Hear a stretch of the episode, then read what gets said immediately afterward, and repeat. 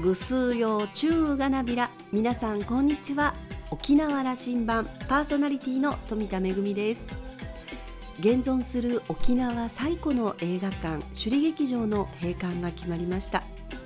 芝居小屋としても使われまた成人映画でも有名でしたね。近年は名画座として再オープンしていました。名物館長として親しまれた金城館長がお亡くなりになってから休館していたんですけれどもこのほど閉館が決まったということです。先日知らせを受けて私も内覧ツアーに出かけてきました、えー、舞台裏ですとかそれから映写室なども覗かせていただきましたけれどももう館内の雰囲気がもうレトロでとても素敵で独特の味のある映画館でしたね、えー、たくさんの人が写真に収めていましたし、えー、この映画館を舞台にした映画もありました。バーチャルなど何らかの形で残せないか模索も続いているということですが、えー、建物自体は老朽化がかなり進んでいてあ確かにこれを引き継いでいくのは大変なことだなと、えー、現実も見せられたような気がします。首里劇場70年余りの歴史に幕を閉じました。心にしっかりと留めておきたいと思います。さあ沖縄羅針盤今日も5時までお届けいたします。どうぞお付き合いください。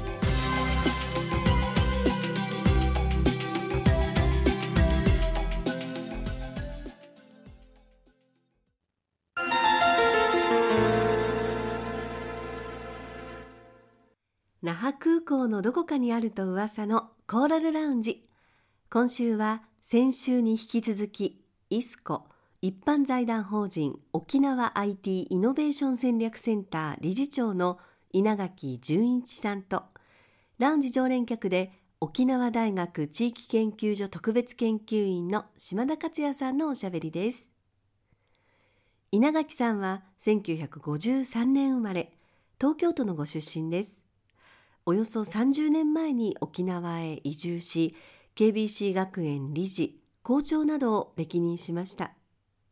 国や県の政策審議会の委員を多数務めるなど沖縄の経済振興に尽力。特に情報分野の専門家として活躍されています。2020年に沖縄 IT イノベーション戦略センター理事長に就任されました。お二人のおしゃべり。今週はその後編です。どうぞ。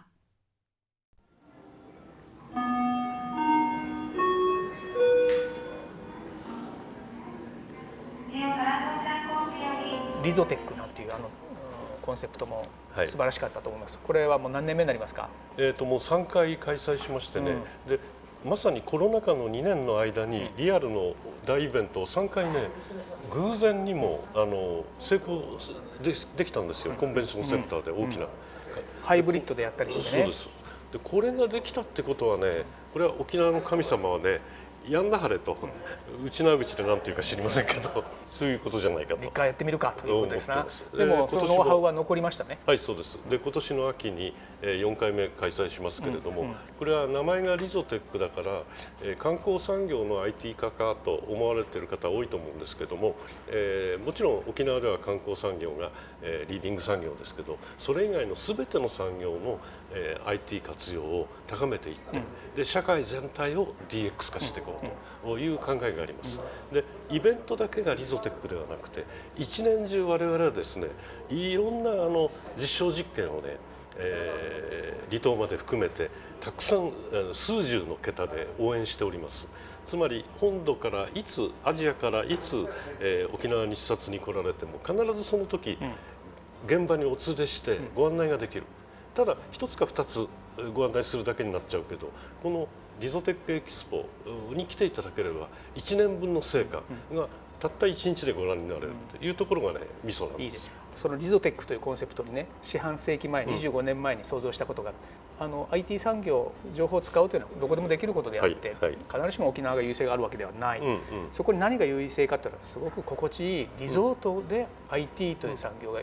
がこう勃興する発展していく。はいここは沖縄優位性あるだろうと。ありますよ。まさにそこ優位性を IT に生かすということにおいてはリゾート沖縄でやるんだということはこれは魅力になりますよね。なります。まさにそれを体現なさってるわね、これはもうあのシリコンバレーもそうですし、うん、さらに遡ればねあのフランスのコートダジュール、うん、ああれなんかも最初はただの海岸だったのが IBM が研究所を作って IT 関係のえー、企業が集積する中で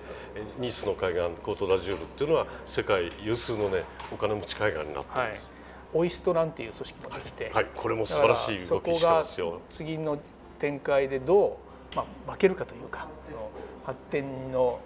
起爆になるかというのは期待持てますよね。えあのこれはねあの誰かがどうこうすればいいっていうあの小さな話じゃないですから大事なのはみんながそのことを知っていただく、うん、沖縄のポテンシャルがどれぐらいすごいかということを知らせるということがまず大事ですね。あの沖縄と DX の関係、はい、沖縄社会がこの DX によってどう現状があってどう展開していくんだという問いにさせてください。はいはい、あの今いる島は沈みます。えー、避難してください。まあ、といってもね、うん、あの30年や50年大丈夫ですから、うん、あのここにずっといたい人はここに住んでてもいいんですけども、えー、残念ながらねだんだん貧乏になってきます。なぜかっていうとね社会問題の解決と経済成長あちらを立てればこちらが立たずなかなかね社会があの全体うまくいくってことができないんです。ソサエティ5.0の島へ行きますと地図の上では同じ場所でいいんですけども沖縄がソサエティ5.0になりますと経済成長と社会問題の解決あの SDGs で17の目標があるじゃないですかあれだってこっちをやろうと思ったらこっちと競合するでしょ？でそれが5.0へ行くとデジタルという道具を使うことによってその問題が同時に解決へ向かわすことができる。うん、DX の川を渡れるかということが我々に問われてるわけですね。そうなんです。で大企業だったら大きい船を自分で用意してね、あの1社だけで渡っていくことできるでしょうと沖縄はほとんど中小企業で成り立ってる島ですからなかなか1社ではねそういう大きな川は渡れないだからどこかと協力して一緒に渡っていかなきゃいけない。我々イスコが、えー、いろいろなお手伝いをしますので沖縄社会全体を新しい島沈まない島発展する島に作り変えましょういうことです。少し具体的に聞きます、はい、あの現状、まあ、2022年今我々ここにほとんどの人がいるわけですね、はい、この島に、はい、10年後に渡らんといかんですかね。5年うちに渡らんといかんですかね。10年後でしょうね、うん、じゃあ10年かけて向こう岸に渡っていきましょう。デジタルが当たり前になる社会に沖縄を作り変えていきましょう、はい、えっ、ー、と1ステップから4までありますね,、ね一番はね、うん、えー、同じ IT 化でもねデジタイゼーションと言いましてね、要するにアナログをデジタルにするってこと、で組織で言えば個別の仕事を効率化する、ねえマイナスを減らしていくというレベルの話です。でもちろんそこがまだあの取り組み途中という会社も多いですから、そのお手伝いもあれあれいたします。ところが一つの仕事を合理化しただけじゃね済む話ではないんです。組織全体をデジタル化しなきゃいけない。それをデジタイゼーションに対してデジタライゼーションというふうに言ってるんですが。ということは会社だとか仕事の仕方だとかそういうことになりますかね。そうです。でここでマイナスを減らすだけではなくて、うん、プラスを作り出せるようになる。じゃあこれでいいのかって言ったらそれもまだこれまでの社会のうちなんです、でここから先はですね自分の組織を超えた IT 化、つまり連携が必要になっていくえー、先ほど沖縄は中小企業ばかりだって言いましたけどどんな連携が可能かといえば大きく分けて5つあると思います。まず県内の同業者で一緒にやりましょう、あるいは県内の異業種と手を取り合ってみましょう。目を県外海外に向けてそちらと連携しましょう。あるいは新しく仕事を始めたスタートアップの企業を一緒に仲間にしていきましょう、まさに今日あの議論しているこの空間のようなところそれはまさにそうです、で最後はこれまでもあった産学官の連携。これを新しいデジタルの時代に合わせた形でより進化したものにしていきましょう、うん、あの全部じゃなくていいんです。どれか一つか二つの連携をうまく利用する。そのお手伝い我々しますから。そうしてこの川を渡っていけば問題の解決ができる。これが川の渡り方船を出すので、はい、それにどう乗るかということになると、はいはい、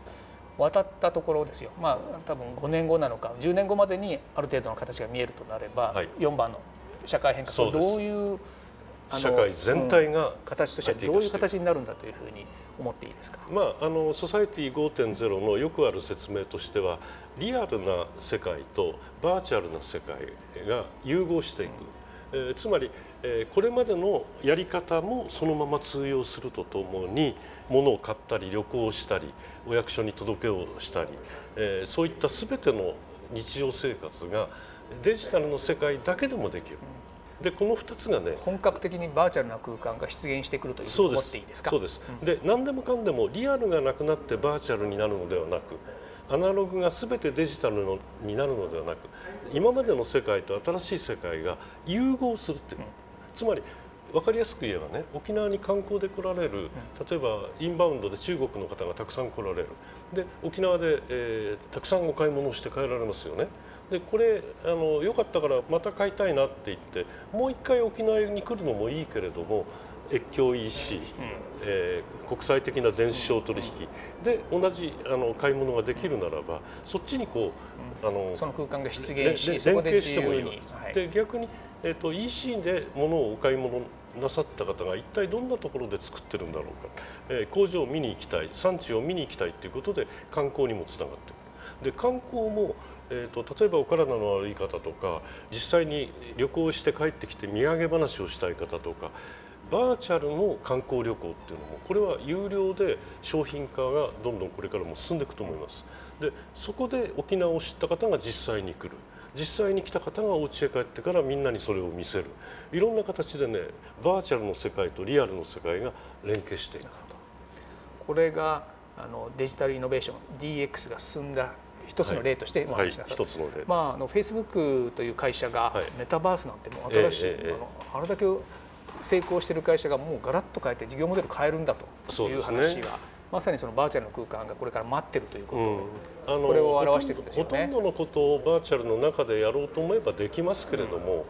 うん、しかし僕は年齢的に言ってもやっぱりリアルな世界の良さっていうものもそれなりに分かっているのででそれがそのまま全部バーチャルで実現するとは思いません的には8割7割はあのリアルなところで暮らしていたいですね。ただどっちがより良いかって比べるべきものじゃないと思うんですよ。もう何事でもそうですけどもねこれまでの100年沖縄で言えば復帰してから50年っていうのは、何事も2つに分けてどっちが正しいかどっちが効率いいか比べてやってきてるじゃないですかそうじゃなくてこれからはねもし2つの要素があるとしたらこの両方をね包含するような包摂するようなそういう新しい社会あの一つの価値観だけではなくてね、まあ、多様性って言いますけどあの平面的な多様性ではなくてねこの世の中が大変重層的なものだとした時に表層の論理でこっちが正しいと言ってもその下の層ではまた別なね判断が働くかもしれない。それらも含めてね、あの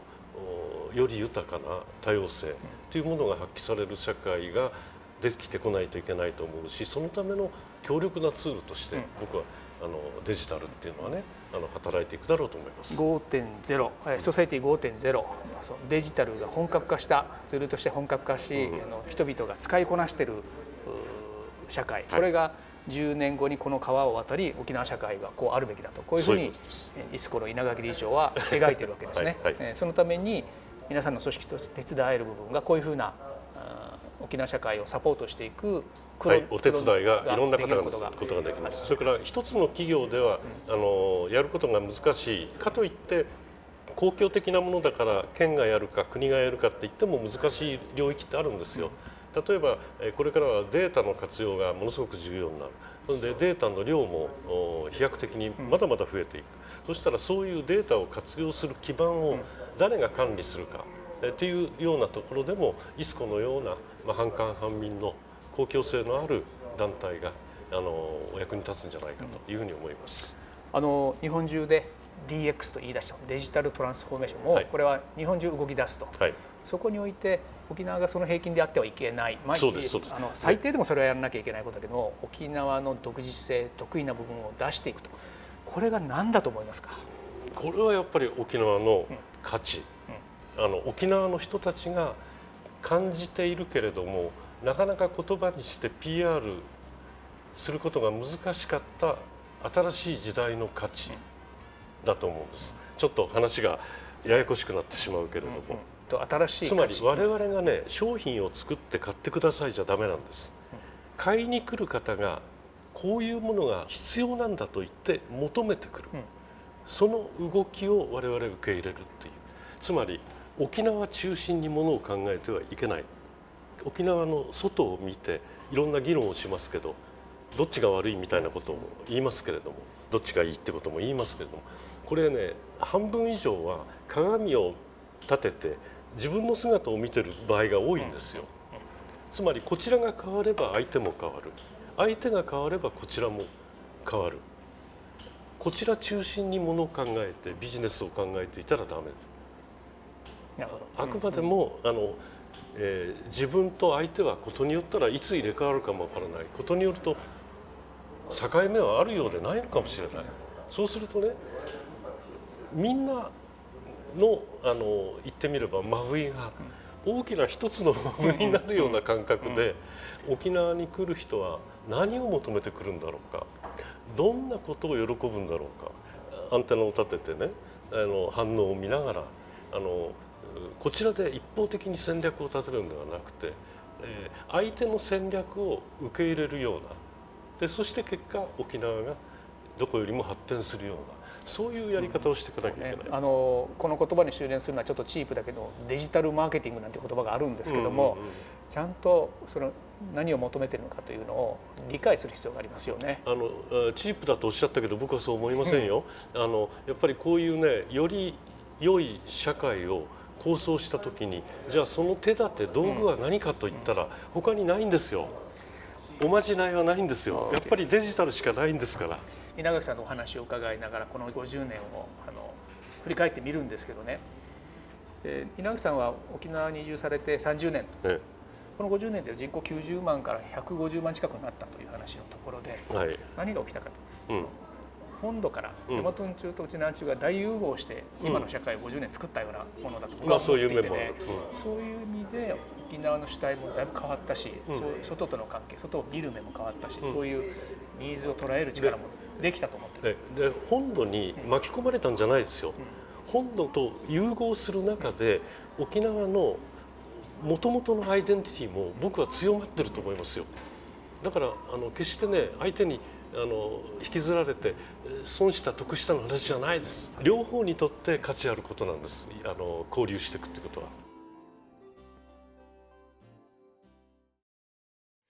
途中稲垣さんのお話で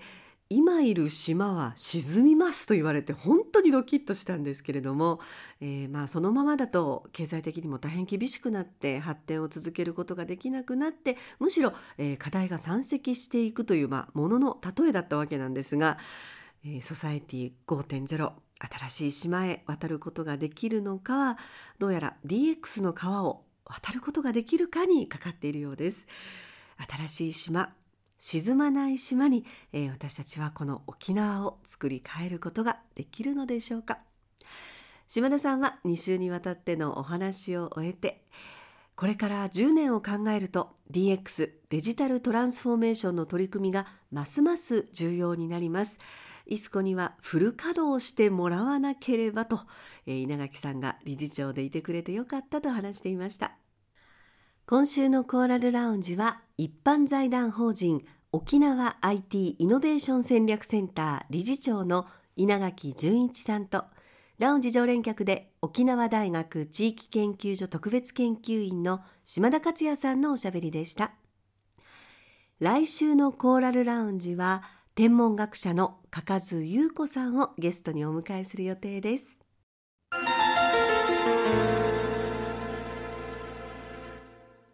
めぐみのあしゃぎだよりのコーナーです。先日首里染織館スイカラにお邪魔しました。今年の4月30日に那覇市首里にグランドオープンしていたんですけれども行こう行こうと思いながらなかなか時間を作ることができなくて先日ようやくお邪魔することができました、えー、スイカラは瓶型そして首里織の新しい拠点施設ということであの展示、えー、販売するだけではなく後継者の育成ですとかそれから、えー、体験プログラムワークショップなども行っています。えー、建物は3階建て、えー、スタイリッシュなね本当にあのおしゃれな建物で1階がですね展示ギャラリーショップコーナーそして情報コーナーとなっています、えー、瓶型そして首里織の展示ギャラリー。もう美しい布ばかりこんなにたくさんの布一度に、えー、見ることができるっていうところ他にないと思いますねそしてあのショップコーナーでは、えー、反物もそうなんですけれども小物などもねあの販売をしています。えー、それからあの沖縄の染め織りの魅力を発信する情報コーナーには、えー、染め織りの本ですとか、えー、それからとても素敵な映像での紹介コーナーもありました。2階は琉球便型事業協同組合の工房そして3階が那覇伝統織物事業協同組合の工房ということになっています。あのお邪魔した時にはですね、えー、おかみとしてこのスイカラのおかみとして活躍されている、えー、井上千鶴さん自らご案内をしていただいたんですけれどもあのとても素敵なねあの作品ばかりが並んでいます、えー、ぜひ皆さんにもお越しいただきたいと思いますしあの父の日が近いので、えー、ショップコーナーにねある、え、小物などもとっても素敵なプレゼントになると思いますよ、えー、火曜日定休日となっていますのでどうぞ気をつけてお出かけください。めぐみのあしゃぎだよりのコーナーでした。